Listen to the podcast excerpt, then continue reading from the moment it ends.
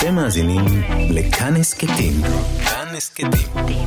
הפודקאסטים של תאגיד השידור הישראלי.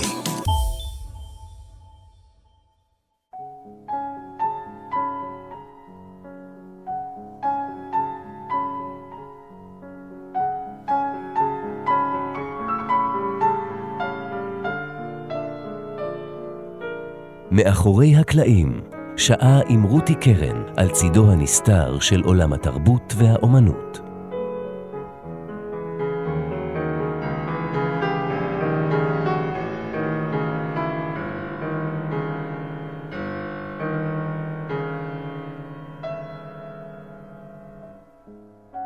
עשרים ושבעה בפברואר 1931, ערב שבת עם חשיכה, פריז.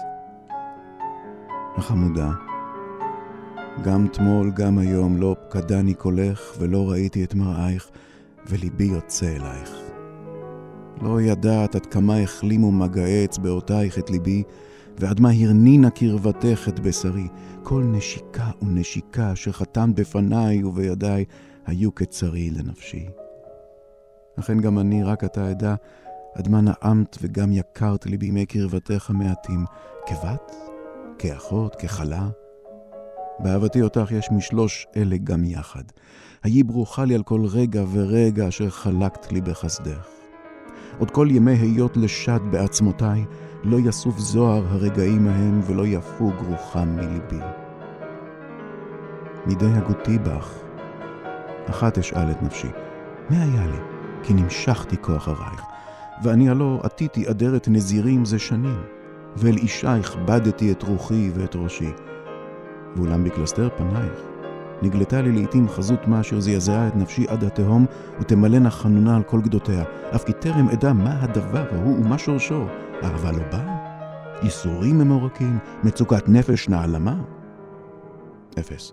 תהיה מהרוח אשר עברה עליי, גם הפעם לא אבקש חשבונות רבים, כאשר לא ביקשתים בלונדון. טוב, מה טוב שככה נפל הדבר, ככה, ולא באופן אחר. האין ליבך הנבון אומר גם לך כדבר הזה? ורוצה אני להאמין כי גם רוחך טובה עלייך ברגע זה, וכי תזכריני לטובה. האין זאת חיה לי? עוד מעט תדליק בעלת הבית שלי, אשת ניידיץ' שבביתו אני מתאכסן, את נרות השבת ועליי להפסיק ולגמור. שבת שלום ומבורך, ונשיקה של שבת. שבת עמי להתעצב, האי שלווה ושמחה וטובת לב, כאשר את גם נבונה וטובת שכל, והנני מנשק את כל פרקי אצבעותייך יחד. שלך, חיים נחמן ביאליק. האם מדובר בהצצה? האם כשאנחנו אוחזים בנייר מכתבים מציב ומקומט, ובו בכתב יד צפוף, מתגלה אהבה אסורה, דוגמת המכתב הזה שכותב ביאליק לחיה פיקהולץ, אהובתו הסודית. דבר ביקורת, שנינה או אנקדוטה משעשעת על סופר, משורר, הוגה שאנחנו מכירים את יצירותיו משכבר, ולפתע משהו כתוב שופך אור על חיי היומיום. מי היה האיש הזה? אילו יחסים היו לו עם אנשים אחרים? פן אחר, זר, חושפני אפילו, מתבהר מתוך פתקים, מכתבים, קטעי יומן, ואפילו מפיות נייר מבית קפה או שרבוטים על קופסאות סיגריות.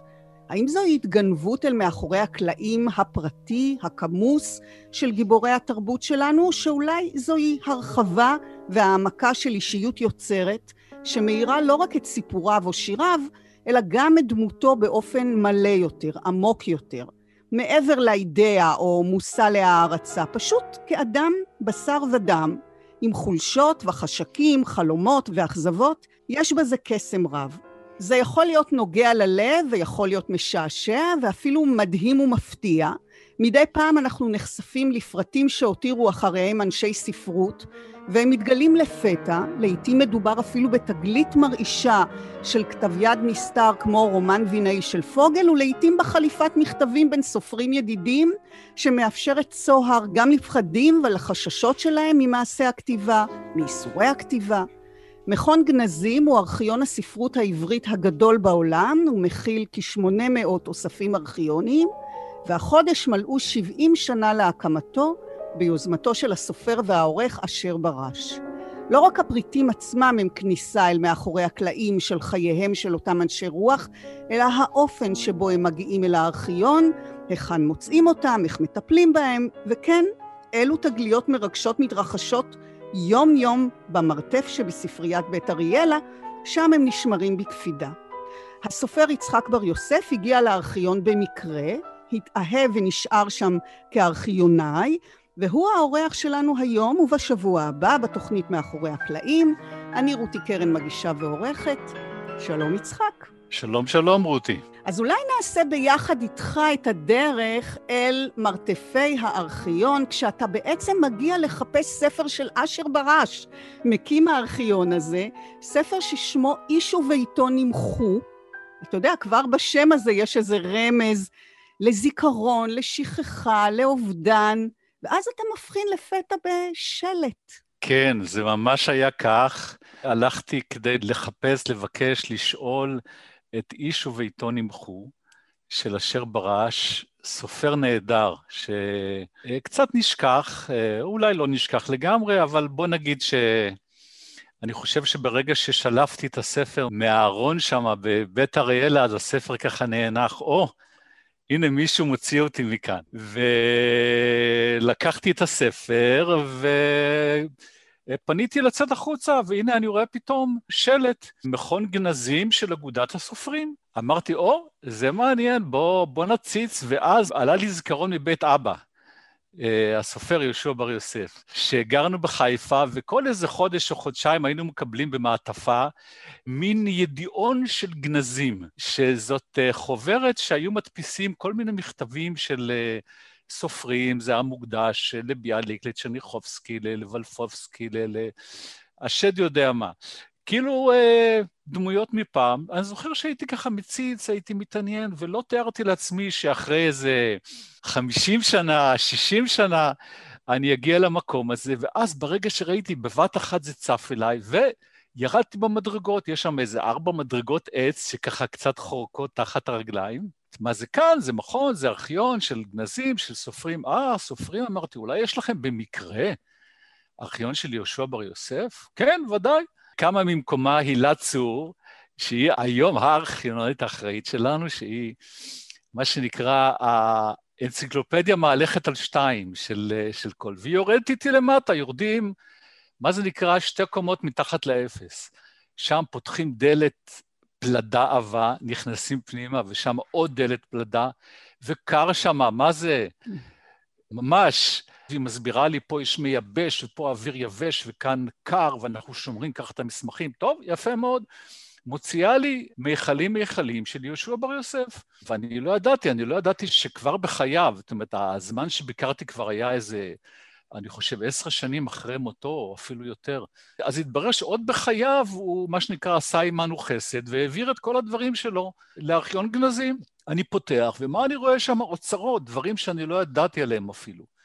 תעודת הנישואים של אבא ואימא שלי. הטופס שבו הוא שינה את השם שלו אצל שלטונות המנדט הבריטים משם המשפחה הקודם, שהיה צנווירט, שהוא שינה את זה לבר יוסף. אפילו מצאתי שם מכתב שאני כתבתי, שהייתי בן עשר, שכתבתי לו, כן, כן, שהייתי בן עשר, גלויה, שהוא היה אז בצפת, אני הייתי אז uh, בחיפה עם אימא שלי, ואני כתבתי לו גלויה לכבוד יום ההולדת שלו. כתבתי לו, מזל טוב ליום הולדת, כאשר תבוא הביתה, אני אתן לך 40 מכות בטוסיק. למה ילד נותן... למה ילד נותן 40 מכות בזה בטוסיק לאבא שלו? יש פה חומר למחשבה. אולי כעסתי עליו שהוא בצפת ולא איתנו, בחיפה, אולי, אבל לא זה הסיפור. בכל אופן, הגלויה הזו הייתה מאוד מרגשת. וגם הצד השני, אני מצאתי בכתב עדה של אימא שלי, שהיא כותבת מזל טוב, יהושע, במשהו צנוע, מאופק, אמא הייתה ירושלמית, בת אה, בתי הונגרים. היה מאוד מרגש למצוא את הדבר הזה. ואז, טוב, עליתי למעלה, היה אז מנהל אה, אחר מהיום, אה, משה מוסק, אמרתי, תשמע, זה מקום נחמד, אולי אתה, יש לכם מקום עבודה בשבילי? הוא אומר, אתה יודע מה, רשם את השם שלי והטלפון, אחרי חצי שנה, דרינג דרינג, הטלפון מצלצל בבית, בוא ביום ראשון תתחיל לעבוד. זהו. זה היה לפני כתשע שנים. ונראה שהמקום כן. הזה ממש מתאים כמו כפפה ליד בשבילך. אתה עצמך סופר, זוכה פרס היצירה של ראש הממשלה, בן למשפחת סופרים, אביך יהושע בר יוסף, אחיך יוסף בר יוסף, אחותך חוקרת הספרות אה, דוקטור בילה רובינשטיין. שנים רבות היית עורך בידיעות אחרונות, אבל בעיקר אתה נמשך לעבר, לארכיאולוגיה, והנה כאן הצירוף המושלם בין אה, ארכיאולוגיה לספרות. נכון, ממש אה, בינגו. אני גם אה, אוהב ארכיאולוגיה, מתעניין בארכיאולוגיה. כשעבדתי בידיעות אחרונות, הייתי כתב לענייני ארכיאולוגיה והשתתפתי במשלחות חוקרים. והנה, כמו ששם חפרנו בתוך האפר והוצאנו כל מיני כלים ואוצרות עתיקים מתוך המעמקים, אז למעשה גם היום אנחנו שם בגנזים, כל האנשים שם, המתנדבים והעובדים, בעצם חופרים בתוך האפר הזה, בתוך אפר השכחה שמכסה את כל הדמויות האלו, מתוך ניירות מציבים. האנשים האלו פתאום עולים לחיים. הכעסים שלהם, האהבות שלהם, העלבונות שלהם, הרגעים המאוד מאוד אה, אישיים שלהם. אפילו איך שרחל המשוררת כותבת לוולפובסקי, אוי, כמה קשה לי, והמחלה הזו, ואני לא אוהבת איך שאנשים פתאום שואלים אותי, מה שלומך? ואני מרגישה שהם רחמים עליי. אני לא אוהבת את זה. וזה פתאום, אנחנו ממש נכנסים לתוך הלבבות של האנשים, כפי שהם חשו אותם לפני מאה שנה. זה כן. ממש מרגש. זה ממש ארכיאולוגיה. אז איזה עולם נגלה לפניך שם? את מי אתה פוגש? אל מה אתה מתוודע? אילו ארכיונים למשל נמצאים שם? נמצאים אצלנו 800 אה, ארכיונים, זה מדהים. החל מהמאה ה-19, מתקופת ההשכלה, מי"ל גורדון, דברים נפלאים. בין היתר גם מצאנו שם קטע שהוא תרגם את המלט. ומצאנו שם אה, ברכה לראש השנה מקסימה, ועבור הלאה לברנר, לשאול צ'ניחובסקי, גם דברים של ביאליק, אסתר רב, לאה גולדברג, רחל המשוררת, ואחרי זה סופרים של ערב קום המדינה, ראובן סיוון, יורם קניוק, טוביה ריבנר, עמוס קינן, ועד למשוררת הנפלאה זלדה, את יונה וולך, אבות ישורון, דוד פוגל שנרצח בשואה, כן. יוסי שריד, ועוד ועוד, הרבה הרבה. אז כשאנחנו אומרים אוספים, על מה בעצם אנחנו מדברים? מה הם מכילים? איזה סוג של מסמכים? כתבי יד כמובן, שאני אומר כתבי יד זה ממש כל הטיוטות, כל הקשקושים, כל השרבוטים שלו. זה כולל מכתבים שהבעל האוסף קיבל, וזה מדהים, כי מתוך המכתבים האלה עולה כל העולם המדהים האישי שבין הסופרים ובין היוצרים. לעתים גם יש מכתבים שהאיש עצמו כתב לאחרים והוא העתיק. היה נוהג אז, וזה אנחנו מאוד שמחים, שמי ששלח מכתב, אז הוא גם העתיק לעצמו את המכתב. ואחרי זה גם יש כל מיני מכתבים שהתגלגלו אליו, אם הוא היה עורך, למשל עורך בעיתון או עורך כתבי, אז הוא אסף בעצמו, אנשים מאוד אהבו לאסוף. גם יש לנו אחד שהוא היה אספן של אה, כתבי יד, והוא אסף כל מיני דברים. ואחרי זה יש כל מיני דברים אחרים שאנחנו קוראים לזה אוספים, תמונות. זה אומר תעודות. יש לנו תעודה מהגימנסיה של לאה גולדברג, אנחנו רואים את הציונים שלה. מתברר שהיא לא הייתה תלמידה כל כך טובה. דרך אגב, אנחנו מוצאים בכתבי היד שלה שגיאות כתיב לא רק בתור ילדה, שזה טבעי, כי זו שפה חדשה, אלא גם בתור מבוגרת, יש לה לפעמים אה, וואו. שגיאות כתיב. וזה רק אומר שאם יש לך או לך אה, שגיאות כתיב, זה לא אומר שאת לא יכולה להיות משוררת גדולה. אה, וזהו, כל מיני, גם אנחנו מוצאים שם לפעמים דברים מצחיקים, כמו למשל כרטיס כניסה לקונצרט של יהודי מנוחין בתל אביב, mm-hmm. באולם אוהל שם ב-1952, שאחד הסופרים שמר והודיע לאשתו, בואי בארבע וחצי ואנחנו ניכנס לקונצרט הזה. הכל, אנשים שמרו, יש סופרים, לשמחתנו, שהם היו אגרנים בלתי נלאים, והם אספו הכל. כן. וכמובן, גם כל מיני קופסאות סיגריות שכתבו עליהם, וכל מיני דברים משונים, פתקים על המקרר, שמשון מלצר כתב לבן שלו, יש לך בתוך המקרר, במדף השני, קציצות שאימא הכינה לך, וכל מיני דברים כאלה, וזה הכל נשמר, וזה מקסים, פשוט כן, מקסים. כן, מקסים. ולא אחת, בתוך אוסף של סופר, משורר, חוקר, נמצאים כמו שאמרת, לא רק פריטים שלו, אלא מכמנים של ממש, של מישהו אחר, כמו במקרה של אה, כתב היד של הרומן הבינאי של פוגל, שהתגלה במקרה באוסף של אה, ברש. זה היה ברשותו של ברש, ו... זה עבר אלינו, כלומר, לכאורה, פורמלית, זה אמור להיות ארכיון של ברש. בשנות ה-50, אחרי מותו של אשר ברש, הגיעו לביתו והעבירו את כל הדברים, ואחרי כן עבר עוד זמן וחזרו שוב ומצאו על הבוידה מזוודה, ושם כתבי יד של אה, דוד פוגל, זה פשוט מדהים. בכל אופן פוגל, אז אנחנו פתחנו לו ארכיון משלו, חבל שאנחנו פה לא יכולים להראות למאזינים, אבל כתב היד שלו הוא פשוט, אנשים באים ונדהמים, זה משהו זערורי. זה כמו שיש אנשים שכותבים היום את כל התנ"ך על קליפת ביצה, אז זה משהו כזה. וצריכים ממש uh, להסתכל בעזרת זכוכית מגדלת כדי לפענח את זה. זה כנראה שנות ה-50 או תחילת שנות ה-60, אחד המתנדבים לא ידע מה זה, אז הוא הכניס את זה בתור uh, כתב יד לא ידוע. ואז זו המלאכה של החוקר. החוקר המיומן, שהוא מכיר כל דבר ודבר ביצירה של אדם, הוא יכול באמת להפיק את האוצרות המיוחדים. והגיע לילך נתנאל, והיא התחילה לקרוא והיא נדהמה, זה משהו שהיא לא הכירה. היא קראה וקראה והיא ראתה בינגו, זה מה שנקרא חלומו של כל חוקר. כן. וזהו, והיא מצאה באמת את הספר הנפלא. היא מצאה את, הס... את, את כתב היד הזה בעצם באקראי, היא פותחת את תיק 231, אה, ומגלה רומן שלא היה ידוע עד אז על קיומו. כן, זה פשוט היה מדהים, זה היה סיפור מדהים, ומי יודע, יכול להיות שאחד החוקרים עוד יגלה, למשל, אני יכול להגיד לך שהפרופסור דוד אוחנה בא ועבר על הארכיון של ז'קלין כהנוב שנמצא אצלנו, שרובו של הארכיון כתוב בצרפתית ובאנגלית, אז הוא מצא שם אוצרות, הוא מצא שם אה, מאמרים ומחקרים ורשימות שלה, שהם אה, לא ידועים, והוא התחיל אה, לחפור שם ולקרוא שם, ואני בטוח שהוא יעשה מזה שלל רב. כן. מהסופרת הנפלאה הזאת. ומאחר שמדובר בעיקר במכתבים, נכון? אז בעצם... כן.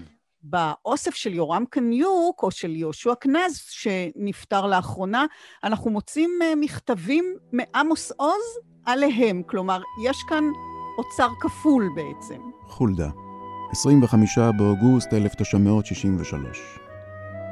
יהושע, אין ספק אם נתראה בזמן הקרוב. נסיעתנו לפתח תקווה בוטלה, ובירושלים לא אהיה, אלא סמוך לאמצע ספטמבר. אין לנו אלא להשתמש בשירותי הפוסטה חלב שניפול איש על צבא רעהו כראוי וכיאות. מכתבך ציירני, אף כי צמח את ליבי. ציירני על שום שאתה מייסר עצמך בשוטים ובעקרבים, מתאונן על ייסורים של כתיבה, ומעלים ממני רגעים של חטבה שיכורה, אשר אף הם, בכך אני בטוח, נופלים בחלקך בתוך מעשה הסיפור. מתוך שאני אוהב אותך, אני מנחש מרחוק, כי יש ויש לך רגעים כאלה. ומכתבך שמחני, משום שבטוחני בסיפור שיש בו אותה עצבות חכמה הממלאה את המכתב. היא העצבות החמה והחכמה הממלאת את היפים שבסיפוריך. ועוד מילה אחת על חבלי יצירה ועל איסורי כתיבה. אינני חס עליך, ואין דבריך מעוררים ברחמים. יודע אני בנו, שאם קם אדם ומבקש ליטול מעמנו איסורים אלה, אין אנו מניחים לו ואין אנו מניחים להם. כמונו כנשים, יהושע, שהן צועקות בחבליהן והשומע ישמח בשומעה. תצעק, תצעק עד לב השמיים, חרף וגדף את עצמך ואת סיפורך ואת השמיים ואת הארץ, ואנחנו נמתין לך, מאחורי הדלת וזר של פרחים בידינו. ולעניין הפרפר והזחל. הקץ לפרפרים רפרפניים ופרפרניים, עד לזרה מפרפרים המפרפרים. תן לי זחל, אבל אמיתי, חי, שיודע לזחול, שיש לו ראש וזנב וזיפים וטבעות, ובלבד שתיתן. שמא תרצה לשמח את ליבנו ותקפוץ לכאן? בשבת זו או בשבת שלאחריה? כתוב בעיניך. אה, ואת הגבילים הבא עמך, גם אם טרם נלטשו במלטשות אחרונות וצוחצחו בצחצחות מסוימות, ואני לא אחסוך ממך שוטיי ועקרביי ואהבתי. בוא. אה, עוד זאת. ביקשת שאעורר בך קנאת סופרים. אם כן, דע לך שעמיתך שרוע במ"ט שערי הבחינה בפילוסופיה. והוא מקנא גם מקנא בך שאתה עומד עתה בטבורה של האש המתוקה. ובכן, הבה נקנא זה בזה, או שמא נקנא זה לזה, או שמא נניח לקנאה, שהיא מידה מגונה אליבא דכולי עלמא, וכבר כתב דוד זכאי בכדרות שלו מלפני ימים מועטים, כמה וכמה דברים נוכחים בגנות הקנאה ובזכות המידות התרומיות עלינו ועל כל ישראל. שמע מיניה, אל תמנע עצמך ממידה התרומית של דיקור ידידים, ואל תמנע מעימנו מעשה טרומי של הכנסת אורחים. מרחוק אני טופח על גבך, ואגב כך פוזל אני בגניבה מאחורי גבך אל הדפים אשר על שולחנך. חזק, ובוא. תודה על מסע. שלך, עמוס. אגב, צא וראה כמה גדולה מידת ידידות שבי. אף שכבשת גם כבשת את לב אשתי לאהבה אותך, איני חושש להזמינך אל ביתי. אפניה מצפה לבואך, עד שלא תמו הסוכריות שנותרו לה מביקורך הקודם.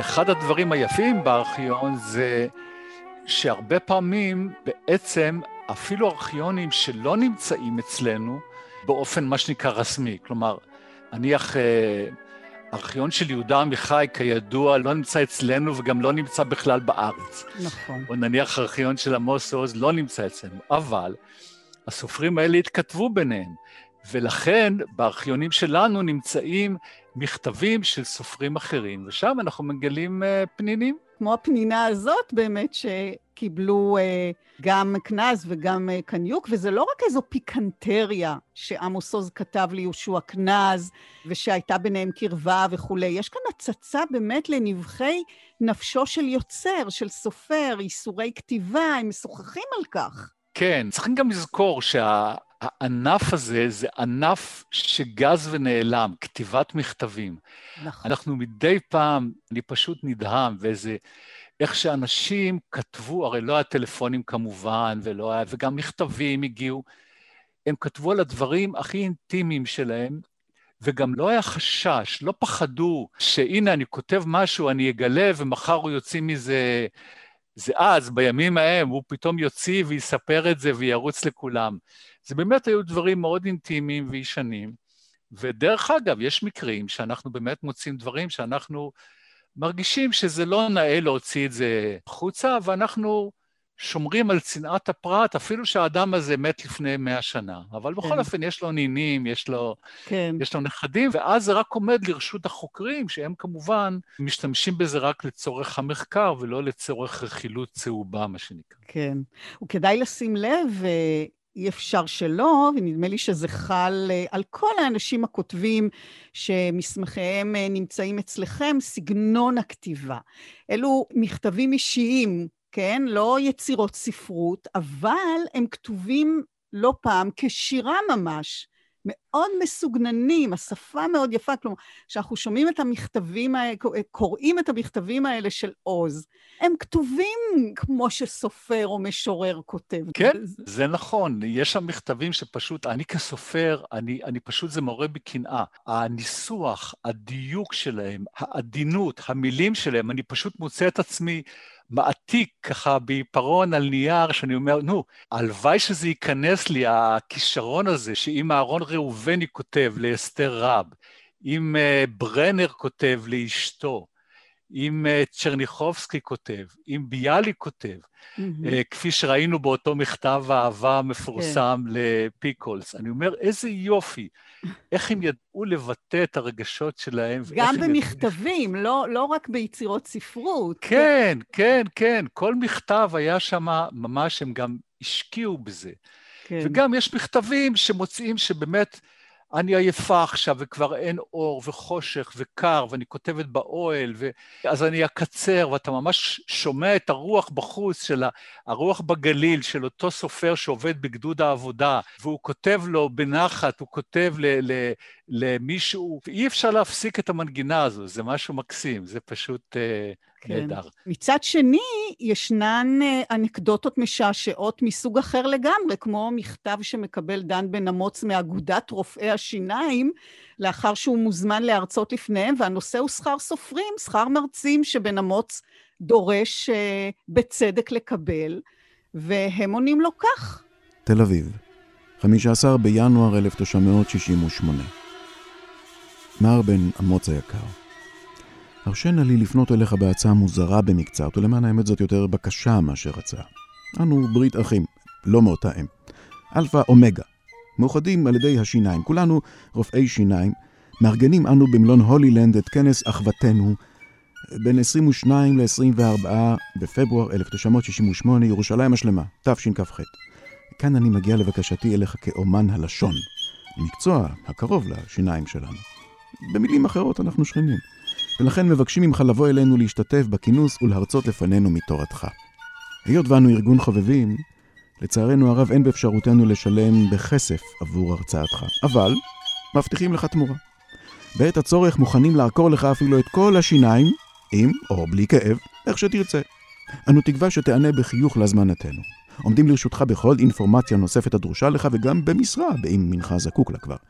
בכבוד רב, דוקטור יוד קרפמן. כן, לצד דברים מאוד רציניים, או אפילו דברים משעממים לכאורה על, על אה, שכר סופרים ועל אה, אחוזים ועל תמלוגים ועל שאלות אה, בענייני שירה וספרות, אז ככה אנשים התבדחו, אנשים התלוצצו, תוך כדי עקצו אחד את השני, סיפרו על הכאבים שלהם, ואנחנו... יושבים ונהנים. ואגב, שיניים, בארכיונו okay. אוקיי. של אה, אביגדור המאירי, הוא מתאר כיצד התייחס ביאליק לשני סיפורים שלו, שהוא מסר לו לחוות דעת. עניין השיניים כאן הוא ממשי ומטאפורי, בה בעת. כן, נכון. אביגדור המאירי שלח אה, שיר לביאליק, והוא חיכה למוצא פיו. ואז ביאליק ראה אותו, זה הכל מדובר על, על תחילת המאה, וביאליק אה, ככה דיבר איתו די בקוצר רוח, ודי ככה חתך אותו והשמיע דברי ביקורת, אבל הוא אמר, תשמע, אני עכשיו הולך לרופא שיניים, אחרי שאני אצא, אז אני בטח אדבר אה, בצורה הרבה יותר נעימה. אז אה, זה מה שנקרא, כשלפעמים מבקר או עורך, יש לו כאב בטן או כאב שיניים, אז הדברים שלו הם הרבה פחות נעימים למבוקר, ולכן גם ביקורת זה גם עניין של מזל, וזה אני חושב, זה גם אני אומר לעצמי בתור סופר, שלא אחת גם קיבלתי שבחים וגם קיבלתי קטילות, מה שנקרא, זה חלק מחיינו. אז אני אומר לעצמי, אוקיי, הבוקר היה למבקר הזה כאב בטן, או משהו, כאב שיניים, או כאב אוזניים, או הילד שלו צרח לו על הראש, או אשתו נתנה לו איזה מנה, והוא את כל זעמו שופך עליי, אז קח את זה בפרופורציה. קראתי את שני הסיפורים. ההבדל שביניהם הוא גדול למדי. האחד הוא מצוין, ואילו השני, לצור על פי צלוחית. חסר ערך, לעטוף בזה דגים בשוק בלשוננו. האחד הוא אבסורד במציאות ואמת אומנותית, והשני הוא מציאות כנה וישרה, ממש דוקומנטרית. אך למי היא נחוצה? ועכשיו שבנה רגעים אחדים פה בגן העיר, הרופא יעקור לי שם, ואני אופיע כאדם חדש, בלי שיניים. לא כי מבקר המפיג את רשעותו בנימוקים אסתטיים ושופך את חמתו על משוררים חסרי ישע. כן, ופה יש עדות לדברים האלה. אגב, עדות נוספת משולחן עבודתו של ביאליק, שנמצא בארכיון אה, גנזים, שירים של אה, אביגדור המאירי, שביאליק עבר אליהם, והוא סימן עליהם איקס גדול באדום, נכון? וכתב כן. למחוק. כן, כן, את זה אנחנו רואים גם אה, במקרה של אביגדור מירי, שהוא דמות מאוד ססגונית. זאת אומרת, אם אפשר, אני טיפה אגיד עוד כמה מילים. א', הוא סופר מצוין, הספר שלו על מלחמת העולם הראשונה, מבעד לעיניים של חייל עברי מצוינים. אחרי זה הוא גם היה סאטיריקן, והוא הקים את הקומקום. למרות שהוא היה ליצן לא קטן, אז הוא גם היה מאוד נעלב ומאוד... Uh-huh. ובין היתר הוא כתב... Uh, מכתב לזאב ז'בוטינסקי, והוא כתב לו, תראה מה זה וזה עשה לי, שהוא העליב אותי ואני פגוע. ואז זאב ז'בוטינסקי ענה לו, כהאי לישנה, כמו שאומרים. זה אני לא מבין. זה שהסופר נפגע מזה שכתבו עליו דברים רעים, אני מבין שאנחנו נפגעים מאסונות שבאים על עם ישראל, אבל להיפגע מדברים שמבקר כתב עליך, זה אני לא מבין. כך כתב זאב ז'בוטינסקי. כן, אנחנו כמובן עוד נשוב אל דוגמאות שאתה ליקטת בשבילנו מתוך הארכיון, אבל אולי נידרש באמת להגעת הארכיונים הללו עליכם. רובם, אני מניחה, מגיעים לאחר מותם של אותם אה, סופרים ומשוררים. בני משפחה שמביאים אותם עליכם, אני מניחה שלא אחת זה מכאיב מאוד, הרי זו פרידה גם מזיכרונות שהם אה, מה שנותר מבן המשפחה האהוב שנפטר. זה תהליך מאוד מורכב. אחד הדברים שמספרים על אה, המנהל הארכיון המיתולוגי, בולק, שהיה לפני כ-30 שנה, הוא ניהל, אז אני לא יודע אם זה נכון, אבל זאת שמועה. שאומרים שכשסופר היה נפטר, או סופר או סופרת, אז הוא כבר בשבעה היה מגיע והוא היה משאיר איזה, עצם הנוכחות שלו, mm. שהיה משאיר אפילו איזה רמז או, או כרטיס ביקור, תדעו, אחרי שתירגעו, אז אנחנו רוצים את הארכיון שלו. עכשיו, mm. כמובן, אנחנו לא עושים את זה כיום, משום שאנחנו אנחנו יודעים מה זה, זה, אנחנו מבינים, אנחנו... עצמנו הרי סופרים ורגישים ובני אדם, זה קשה מאוד להיפרד. האדם נפטר, אבא, אימא, סבתא, ובעצם מה שנשאר ממנו זה כתבי היד שלו. המכתבים, זה בעצם ממלא את המגירות של שולחן הכתיבה. השולחנות הכתיבה הגדולים האלו, המגולפים.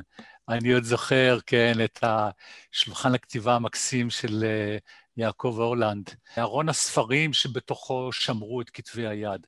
וברגע שמוציאים את זה, אז פתאום הכל נשאר ריק. כן. וזה בעצם מין uh, תהליך אבל, פרידה mm-hmm. שנייה, וזה לא פשוט, ולפעמים לוקח זמן, עד שהם מסכימים ועד שהם כן. עושים, וטוב שכך, כי אצלנו בגנזים אנחנו שומרים על הדברים האלו בצורה מסודרת, ממוינת, מגינים על זה, עוטפים את זה בניירות מיוחדים, וזה הכל נשמר לדורות הבאים. אבל לפעמים אתם אה, מוצאים את כל האוצרות האלה זרוקים ברחוב. כן, זה דברים המעציבים מצד אחד והמשמחים מצד שני, מכיוון שיש אנשים שמצלצלים אלינו, כמו למגן דוד. היי, יש פה מישהו חולה ברחוב.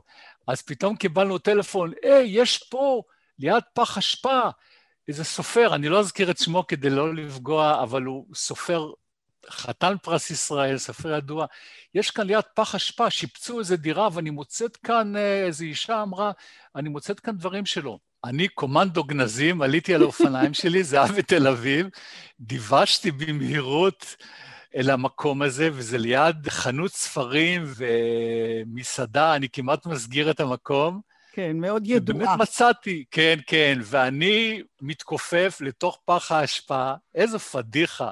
ואנשים שמכירים אותי ורואים אותי, מוציא ניירות, אומרים, מה, הוא, הוא הידרדר לגמרי, לאן הוא הגיע, מסכן. ואני מוציא משם ניירות ומכתבים ותעודה על פרסים, ואני מביא הביתה. או למשל מקרה מרגש, אחת המתנדבות שלנו עברה ליד בניין שעמד בפני הריסה, לפני פינוי-בינוי, מה שנקרא, והנה רואה בחצר, בין שאר השברים והקרעי בדים ודפים ישנים, ו... פתאום היא מוצאת חבילות חבילות של מכתבים, היא פותחת את זה, זה מכתבי אהבה של סופר לאשתו. סופר ידוע, בנו של סופר ידוע.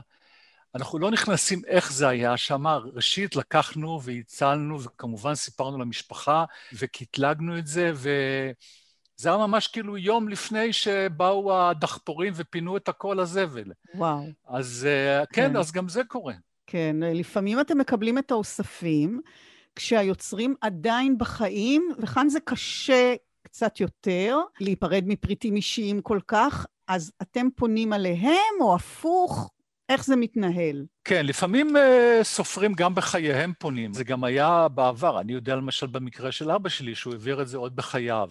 יש סופרים שיש להם, יש להם את, ה, את התחושה הזו, וגם לפעמים, אני מניח באופן די טבעי, במקום שזה ימלא אצלם ארונות בבית, והם לא רוצים להטיל את זה על בני משפחותיהם אחרי מותם, אז הם מעדיפים להעביר את זה לארכיון. גם השם שלנו כבר... Uh, די מוכר, בכל אופן זה ארכיון של 70 שנה, אז לפחות הוותיקים ודאי יודעים. אנחנו פונים גם מיוזמתנו, לא תמיד זה נענה, ואני לא אזכיר פה שמות, כי אנשים uh, לא רוצים להיפרד מהארכיון שלהם, לא רוצים... Uh, לפעמים uh, יש אנשים שרוצים להעביר את זה לארכיונים אחרים, יש גם הספרייה הלאומית, וגם קרה שהיו ארכיונים מאוד גדולים ומאוד מקיפים, ואנשים היססו, ואמרנו מה שנקרא, בכבוד, אתם תחליטו ואם תעבירו את זה לשם זה בסדר גמור, סך הכל היום אנחנו עובדים בשיתוף פעולה עם הספרייה הלאומית, הדברים שלנו נסרקים וגם מופיעים שם.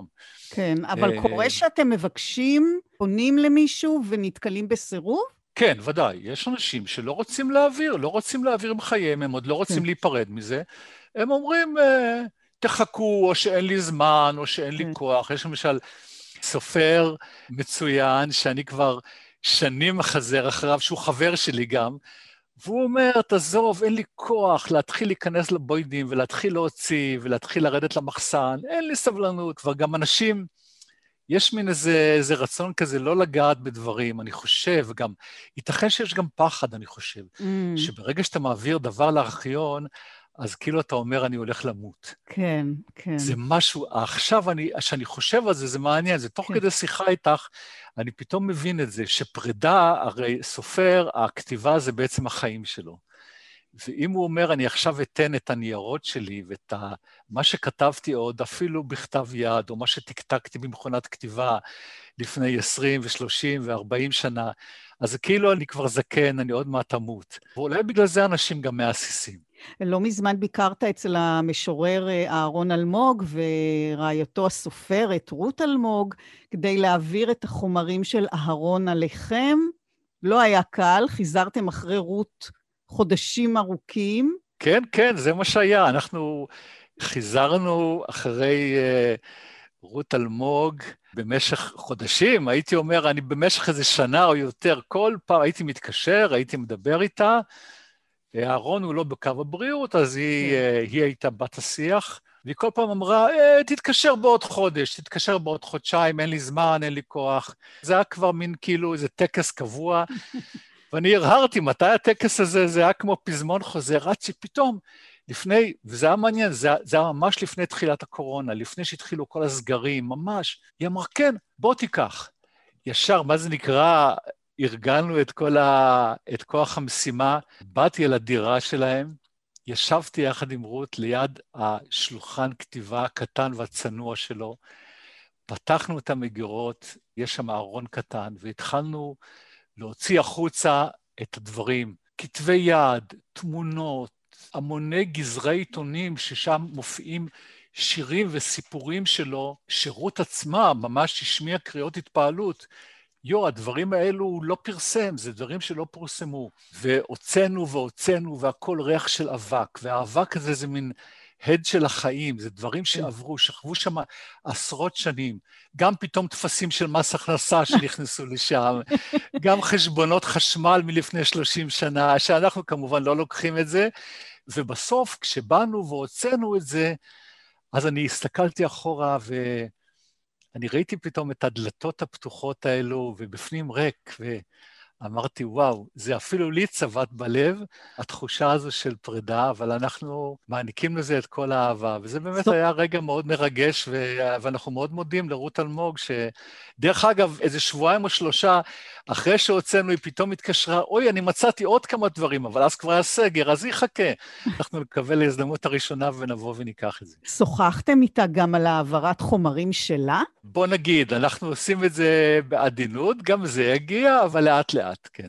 בוא נגיד, אנחנו שמחים במה שקיבלנו, וכל דבר בעיתו, כן.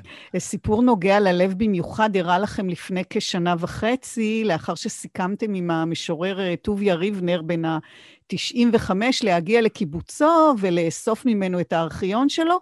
אתה והילה צור עושים אה, דרככם לקיבוץ מרחביה כדי להיפגש עמו.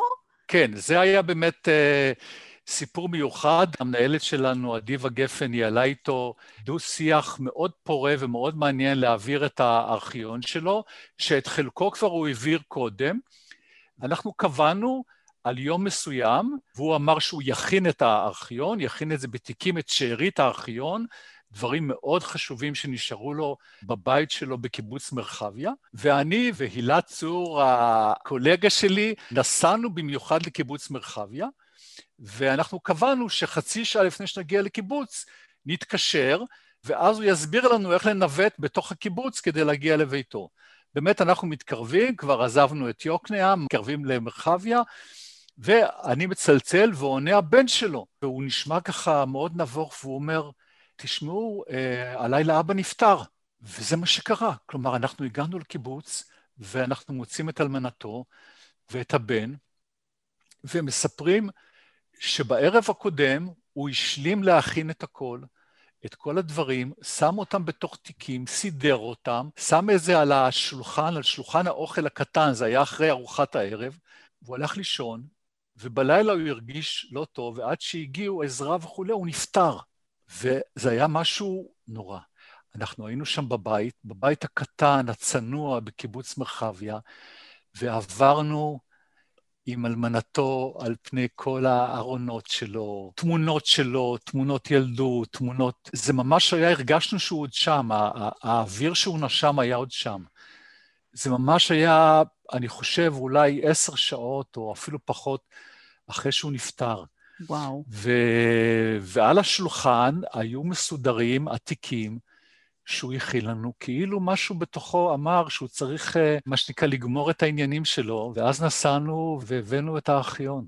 וואו, זה, זה באמת uh, מצמרר ממש. כן. כן. את הארכיון שהותיר אחריו הפוליטיקאי, השר לשעבר, פובליציסט, משורר וסופר יוסי שריד, אתה מקבל אה, לידיך, לידי גנזים, כי שנתיים לאחר מותו אתה פונה לדורית, אלמנתו, ואתם מוצאים את עצמכם עם מאות מסמכים ופריטים, נוברים, ממיינים, נזכרים.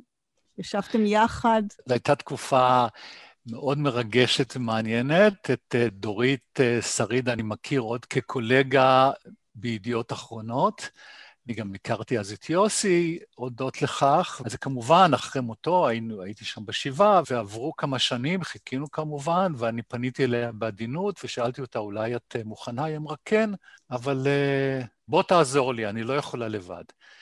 ובאתי, ובמשך, אני חושב, חודשיים או שלושה, ישבנו על הרצפה בסלון הגדול שלהם, והיא הוציאה חבילות חבילות מתוך שולחן הכתיבה שלו ומתוך פיזרנו את כל הדברים שלו והתחלנו לחלק לתוך הארגזים שלנו. ותוך כדי כך ממש ישבה והעלתה סיפורים, כל נייר, מה שנקרא, לי כל גל נושא מזכרת, אז אצלה כל נייר היה סיפור. כן. זה יוסי היה ככה, וזה יוסי כתב כך, וזה יוסי בזמן הזה והזה, וזה מקריית שמונה, וזה שהיינו שם, וזה איזה אדם שחירף אותו וגידף אותו, וכאן זה חבר שלו, וכאן רשימות שהוא כתב בהיחווה על השולחן, בהיותו חבר כנסת על ניירות של הכנסת, הוא השתמש mm. בניירות של הכנסת. לפעמים אפילו הצד השני של איזה נאום מפוצץ שלו, של איזה חבר לסיעה, אז הוא כתב איזה שיר, הוא כתב איזה הרהור. אני חושב שמבחינתה, אני משער, אני לא יכול אלא רק לשער, זה מה שאני הרגשתי, שזו הייתה פרידה שנייה שלה. כן. ואז הבאנו את זה, את הכל אלינו, ודורית בעצמה, במשך גם כן איזה שנה או שנתיים, ישבה אצלנו וסידרה את הארכיון שלו, של, של יוסי שריד, של בעלה, וגם אז המשיכה לספר סיפורים. ואחרי שזה נגמר, היא כל כך התאהבה בזה, שהיא נשארה בגנזים והמשיכה לעבוד, היא ממשיכה עד היום כמתנדבת, זה, זה ממש מדבק. כן, אה? זה מה שנקרא, ראו הוזהרתם, אם אתם נכנסים, אתם עלולים להישאר שם. כן. מה אתה באמת חווה, אתה, איציק, יחד עם בני המשפחה, גם כשמדובר אחרי מות וגם uh, כשאתה בא לקבל ארכיון של אדם חי, איך אתה חש? אני חש יראת כבוד, אני חש יראת כבוד לאנשים שבאים ונותנים. אני, אני יודע שנותנים משהו שהוא מאוד מאוד מאוד יקר, משהו שקשה להם להיפרד, וגם אני יודע, ואולי הם לפעמים עוד לא חשים בדיוק, והם מגלים את זה רק אחרי זה, שאני עומד להיכנס לתוך החיים שלהם. אני הרבה פעמים אוקיי. מספר לאנשים, אחרי שאני עובר על הארכיון שלהם, אני או אחד העובדים האחרים שם, שאנחנו מכירים את קרוב המשפחה שלהם יותר מהם. בעיקר אם זה כן. מדובר כן. על אבא או סבא, על דברים שהם לא ידעו עליו, והם mm. מביעים השתוממות, ואני מחדש להם דברים עליהם, כי לא תמיד אנשים יסתכלו במשך החיים על המכתבים שלו, על, ה, על הכתבים שלו, על הרשימות שהוא רשם. לא תמיד טרחו, לא תמיד אה, ידעו, הם ידעו, אבא זה הסופר שכותב, או הסופרת, או המשורר, בחדר הכתיבה שלו. בדרך כלל סופרים ומשוררים הם אנשים מסוגרים, הם בתוך חדר הכתיבה שלהם. ובני המשפחה, מה שנקרא, לא להפריע לאבא, לא להפריע כן. לאימא, היא עכשיו כותבת. כן. ואחרי זה עוברים שנים, וכל אחד שוקע לחיים שלו, והילדים עם הילדים שלהם, ואז פתאום מגלים את כל החיים האינטימיים, העצובים, המרגשים, המשמחים, אפילו מכתבים ותיאורים שההורים כתבו ביניהם, הנה היום הבת הקטנה או הבן, פתאום היום יש לו כאב שיניים, יש לו חום, צריכים ללכת איתו לרופא, או שהנה היום במזל טוב הוא עומד להתחתן וכולי וכולי. אבל מה אתה מרגיש כשאתה קורא, כשאתה נוגע בדברים האלה, כשאתה פוגש את האנשים? שוב, כן. בין אם מדובר בסופרים עצמם, שאתה מקבל מהם את הארכיון, כן. בין אם אה, בבני המשפחה כשמוסרים לך. איזה, איזה תחושות עוברות עליך? תראי, לפעמים אני, אני באמת אה, מתאהב באותם אנשים שאני נפגש איתם. זה מה שלמשל קורה לי, וקרה לי כשעברתי על הארכיון של זלדה, שאני פשוט התאהבתי בה, זה פשוט. כן. דמות מרתקת, והצניעות שלה, ואיך שהיא כתבה בעדינות, שלא שילמו לה, היא פרסמה בעיתונים ולא שילמו לה, אז היא ביקשה, אולי תיתן לי, תשלמו לי בזמן, ו... טוב, זה חוזר על. עצמו אצל הרבה אה, סופרים ומשוררים, נכון? הסיפור לא, לא, הזה. לא כולם, לא כולם, יש סופרים, אני יודע שיהודה בורלה, שלא שילמו לו בזמן, אז הוא איים על, ה, על העורך שלו, הוא כתב, אם לא תשלמו לי בזמן, אני אזרוק עליך את כל כסת הדיו שלי. כן, ו- כן, זה על ו- וולפובסקי. זה, כן, כן, כן. ו- וולפובסקי, שהיה שכן שלי כשהייתי ילדה. אה, בבקשה, ולמשל וולפובסקי, הוא היה באמת, עמד על שלו, ובצדק, הוא עמד על שלו. לו. הוא היה, הוא היה, אני יכולה לספר לך, כן, גרה שכנה מעליו שהייתה הולכת בלילה עם כפכפים, והוא היה דופק לה עם המטאטא על התקרה, כי הוא היה אז אה, צריך לתרגם את טולסטוי או דוסטויבסקי, וזה הפריע לו. נהדר, הנה, את הכנסת פה פרט מאוד מעניין לתולדות הספרות כן. העברית. כן, אה. אבל קורה שאתה, אז אתה אומר שאתה מתאהב, שהתאהבת בזלדה, ואתה נקשר אל האנשים האלה דרך באמת הדפים שאתה ממש... כן, כן. קורה שאתה למש- חש את זה לא רק אה, באופן רגשי, אלא פיזית ממש, כשקיבלת נכון, לידיך נכון. את אה, מה שנאסף משולחנה של אה, נתיבה בן יהודה הפלמחניקית, סופרת, אשת רדיו ידועה, לשונאית סלנג, אישה דעתנית מאוד, ואתה מתחיל במלאכת המיון, ומה מה, מה אתה מוצא? זה לא רק מכתבים, נכון? בדיוק, אני סידרתי את הארכיון, אגב, בשמחה רבה, כי בעיניי היא סופרת נהדרת, ומי שלא קרא את הספרים שלה על מלחמת העצמאות, שיקרא, כי בלי זה אי אפשר ממש להבין גם את המלחמה וגם את חלקן של הנשים, הלוחמות הנשים שם. אני קיבלתי ואני התחלתי לסדר, וזה היה ממש בתוך ארגזים של, של פירות, של ירקות, של ארגזים שזה הגיע אלינו, ואני פתאום מרגיש, מה זה, העיניים דומעות וצריבות, ואני משתגע, מה קורה? מה קורה לי? מה... ואז פתאום אני מוצא איזה פתק שהיא מדברת על החתולים שלה, ואז מתברר לי, מה שלא ידעתי, שהבית של נתיב היה מלא חתולים, ולי יש אלרגיה לחתולים. וזה היה שלוש שנים אחרי מותה, ואותם, אה, מה שנקרא, האלרגנים שהיו על הפרווה של החתולים, שקפצו על שולחן הכתיבה שלה, הגיעו אליי, וזהו, ככה אני לקיתי מלשונה החדה ומהחתולים של נתיבה בן יהודה. כן, זאת אומרת, חשת דמעות בעיניך ולא רק של התרגשות. בדיוק, כן, בדיוק, אני, כן. ואני מבינה שזה לא רק מכתבים שמ- שהיו שם אצלה, נכון? זה, זה, זה אריזות, אה, כל... היו שם קופסאות סיגריות, היו שם, היא, היא כתבה על כל דבר, היא כתבה על, על קופסאות סיגריות, היא ישנה הרי, וגם מהמסמכים שלה עלה ריח כבד של עשן, וזה גם כן דבר שאני. לא סובל, אבל אמרתי, מה לעשות, זה המחיר של התפקיד, כאילו, מה שנקרא, גם עיניים, גם דמעות, גם סירחון של עשן, זה פשוט היה משהו, אבל עלה משם הדמות שלה, עם כל הבדיחות שלה ועם כל ה... איך שהיא שנתה בכל הקריינים ובכל העיתונאים על העברית העילגת שלהם, זה פשוט היה מפגש, אה, כן. מפגש מרתק איתה, כן. אז לנייר יש עדיין חיים, זה מה שאתה אומר בעצם, יש ריח, יש... אה, ואפילו בעלי חיים, חרקים. סיפרת לי שהמשורר אבות ישורון, כשהתבקש להעביר את אוספיו עליכם לגנזים, תיאר את החוויה שלו בשיר. אומרים לי קח את ניירותיך, מכתביך, תצלומיך וכל לבביך, וארוז אותם לגנזים. עיכבתי ועיכבתי. כשפתחתי חבילה, יצאה מתרדמה משפחת מקקים צהובים, כושר הימלטותם אפס. לא חורף אחד התחבאו, התחפרו, בהיותם דומים לאותיות הדומות למקקים. הוצאתי מתוך הציפורניים של בן יעקב מגנזים. נייר שיר. רציתי להציץ.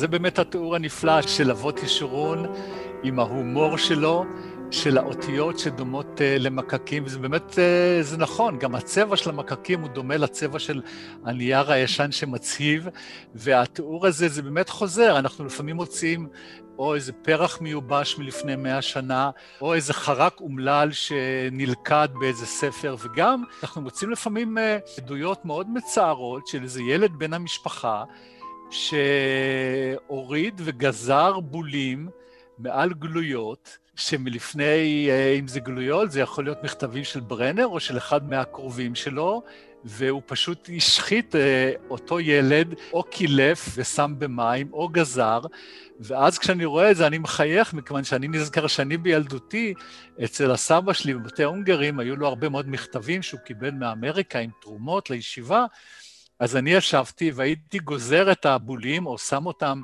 אחרי זה שם אותם בתוך מים, כדי שיצופו, והייתי מייבש את זה בתוך uh, ספרים.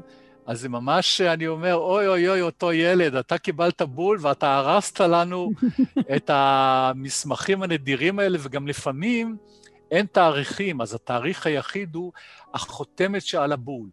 ומי שגזר את הבול, אותו שייגץ, הרס לנו גם את התאריך. כן, אבל אם נחזור באמת לאוסף של אה, אבות ישורון, בתוך החבילות מוצאת בתו אה, הילית ישורון שורות שיר על קופסאות סיגריות, על מפיות, ואם דיברנו על מקקים או עקבות חתולים, מדובר לרוב בנייר או בחומרים מתכלים אחרים.